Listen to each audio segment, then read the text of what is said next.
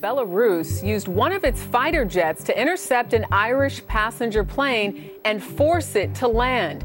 State media in Belarus said the plane was forced to land because of a bomb scare. Det är statsterrorism, sa den polske premiärministern om Lukasjenkos order att tvinga ner ett passagerarplan på väg mellan två EU-länder. Men vilken stat var egentligen drivande? It's absolutely obvious that this is an operation of the special services. På en kvart berättar ledarskribenten Patrik Oksanen om varför världens blickar nu vänds mot Ryssland och hur Putin kan tjäna på flygkapningsdramat i Minsk. Det är tisdag den 25 maj. Jag heter Annie Reuterskiöld. Det här är Dagens Story från Svenska Dagbladet.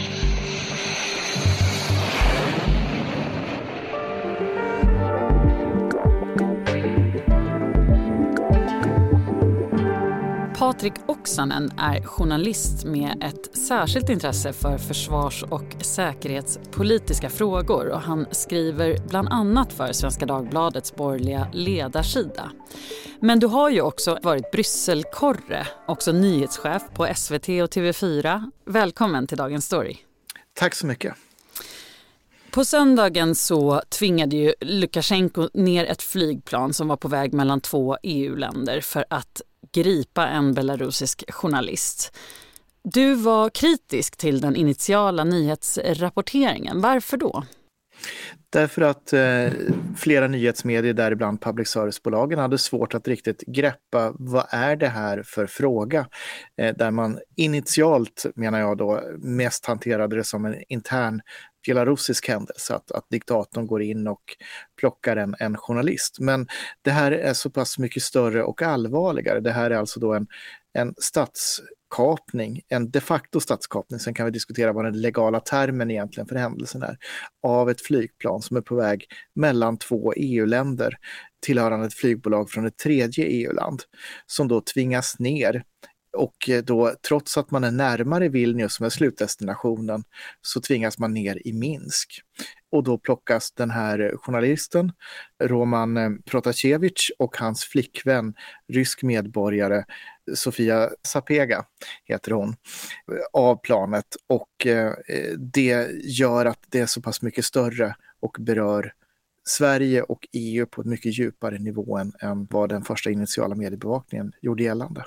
Vi ska börja med nyheten att Belarus president Alexander Lukasjenko beordrade ett passagerarplan på väg till Litauen. Planet fick flyga vidare under kvällen och har nu landat i Litauen. Syftet ska ha varit att gripa en belarusisk regimkritiker.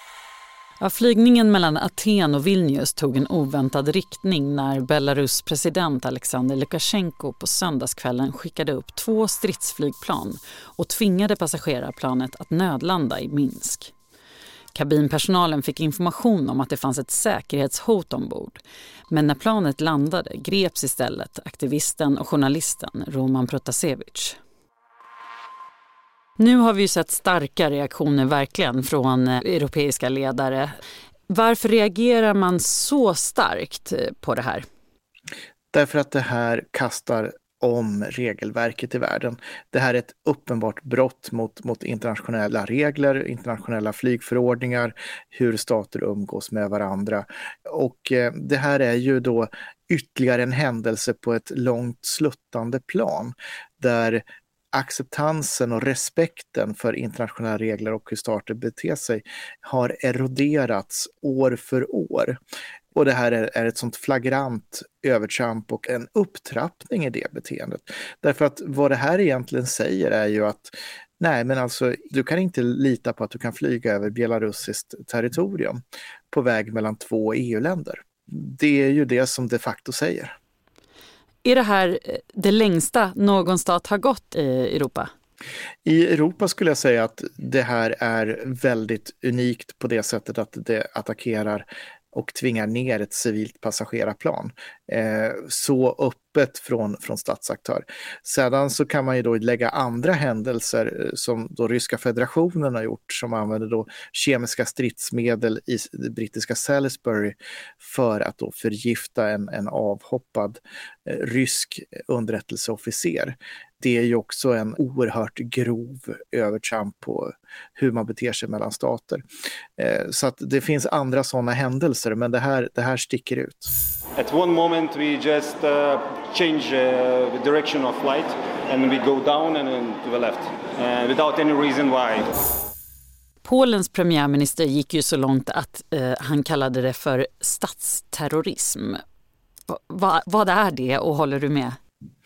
Alltså statsterrorism är ju då en terrorhandling som en stat genomför.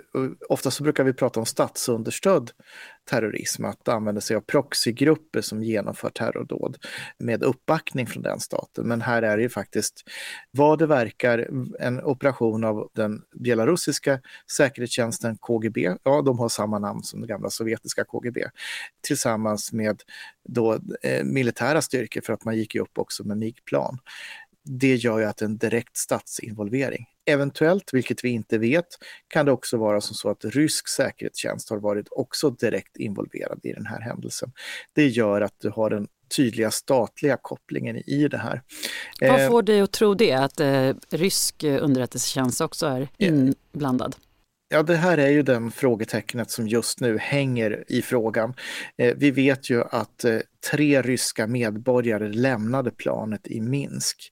Och det finns ju då uppgifter som säger då att det var flera säkerhetsofficerare som hade då följt Roman ombord på planet och eh, efter att planet lämnade Minsk så är det då sex passagerare färre. Det är Roman, det är hans flickvän, de är belarusisk respektive rysk medborgare och enligt de uppgifter som cirkulerar så är det ytterligare en belarusisk medborgare och tre ryska medborgare som har lämnat planet. Och vilka de är och varför de lämnar planet är ju den frågan som, som hänger i luften nu. Men jag skulle säga att operationen som sådan måste ha haft åtminstone ryskt godkännande. Varför tror du det? Alltså, varför skulle inte Lukasjenko kunna göra en sån här sak utan ryskt godkännande? Därför att då, vi måste gå tillbaka till vad som hände då i augusti i fjol. Protesterna fortsätter i Belarus mot den sittande presidenten Alexander Lukasjenko. Och Lukasjenko höll även ett tal under dagen till folket där han förnekade att presidentvalet ska ha varit riggat. Och efter det så är han helt beroende av eh, att sitta kvar med hjälp av, av ryskt understöd. Ryssland gick in och hjälpte honom att stabilisera situationen. Och sen ska man komma ihåg att en, en sån här operation också ligger i Rysslands intresse därför att Ryssland vill ju stärka kontrollen över Belarus. Fram till den här valhändelsen eh, som då Lukasjenko förlorade valet, fuskade det och höll sig kvar vid makten, så har han försökt ägna sig åt ett ganska avancerat balansspel mellan väst och Ryssland och spelat ut Ryssland mot väst och eh, så att säga hoppat från grästuva till grästuva. Det kan han inte göra längre. Och eh, om eh, Ryssland då får Lukasjenko att agera på ett sådant sätt så att han drar på sig ännu starkare sanktioner, vilket är helt rimligt, så kommer han också då komma mycket närmare och djupare in i den ryska famnen. Så att på ett geopolitiskt eh, nivå så, så, så ligger det här i Rysslands intresse.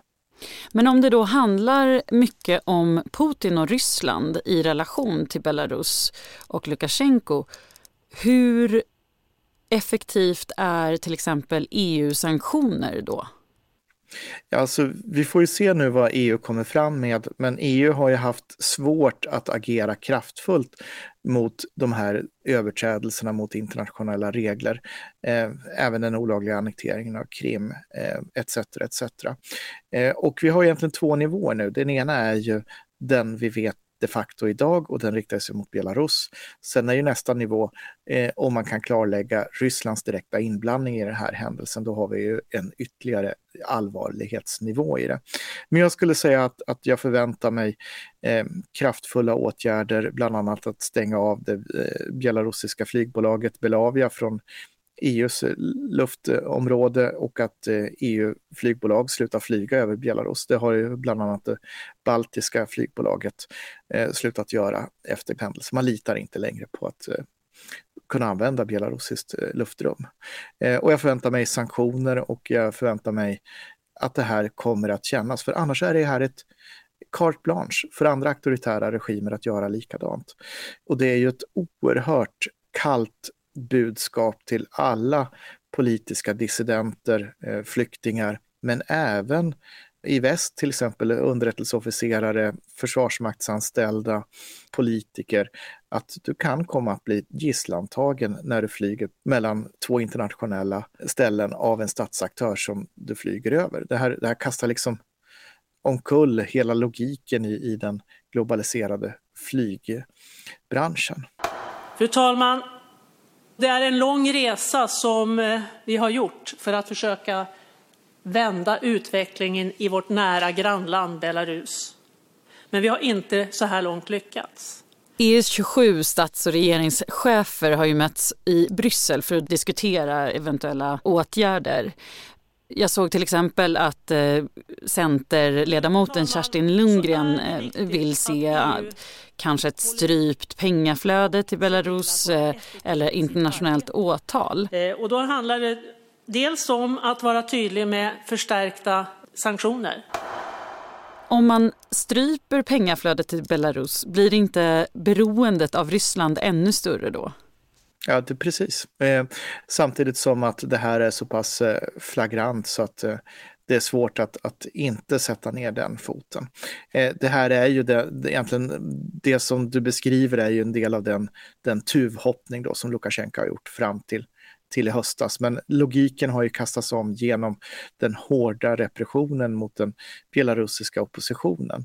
Och vi ska ju komma ihåg att eh, Roman är inte den enda fängslade journalisten och att det här har då blivit ännu hårdare och ännu allvarligare under året i skuggan av pandemin bland annat.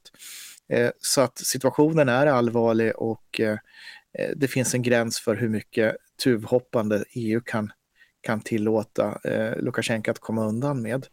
Hur utreder man en sån eventuell koppling med Ryssland? Jag utgår ifrån nu att i första hand så är det ju litauiska myndigheter som har inlett en förundersökning om kapning och att eh, det kommer ju vara den litauiska åklagaren i första hand som, som driver det. Och jag utgår ifrån att eh, västliga underrättelsetjänster och signalspaning eh, har nog jobbat i högtryck sedan igår att försöka förstå och analysera det här. Vilka andra instanser då skulle kunna ha någon slags effekt på Belarus och eh, eventuellt Ryssland? Då? Jag, jag, förväntar mig kanske inte någon större effekt, men frågan kom ju upp i, hos OSSE, där Sverige är ordförandeland. För det handlar ju både om, om eh, då, journalisters frihet eh, och eh, trygghet, vilket är ett område som OSSE ägnar sig åt, men också då hur Belarus har agerat eh, i den här händelsen. Eh, och sen så blir det ju naturligtvis föremål också för eh, de internationella flygorganisationerna och eh, titta på, har Belarus nu brutit mot de konventioner som finns, vilket det mesta talar för att man har gjort ett väldigt, väldigt flagrant brott.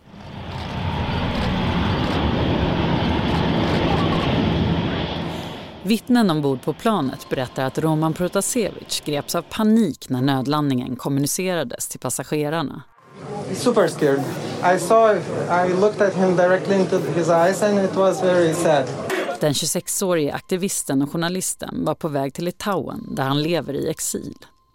Efter att Protasevich jobbat för den polska kanalen Nexta under de stora protesterna i Belarus förra året är han stämplad som terrorist av Lukasjenkos regim.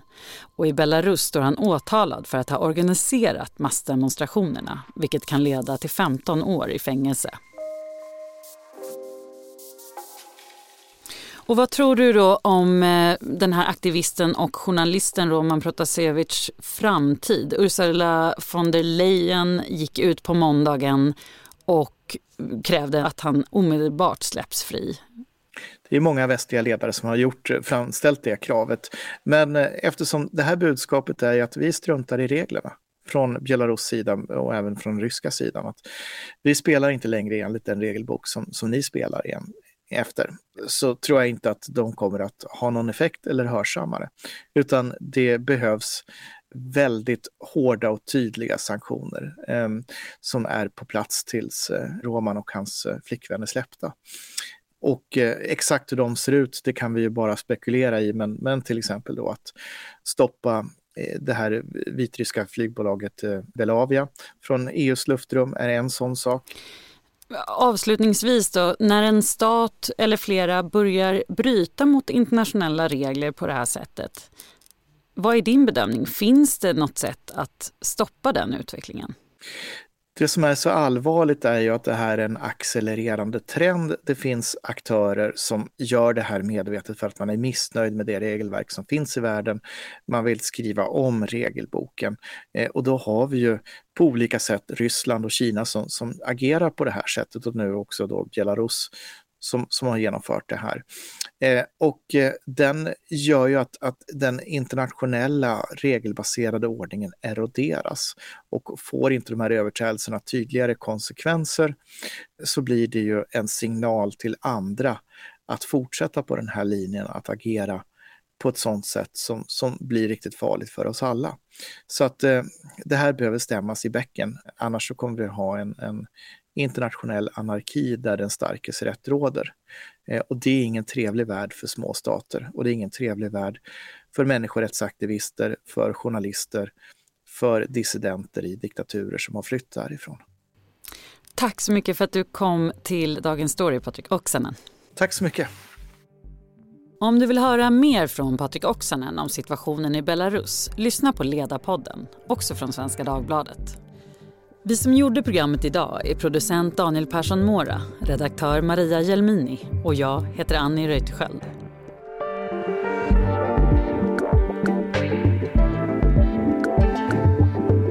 Du har lyssnat på Dagens Story från Svenska Dagbladet. Ett ämne, 15 minuter varje vardag. Ljudklippen idag är hämtade från CBS News, The Guardian, France 24, SVT, SR Aftonbladet och riksdagens webb-tv-arkiv.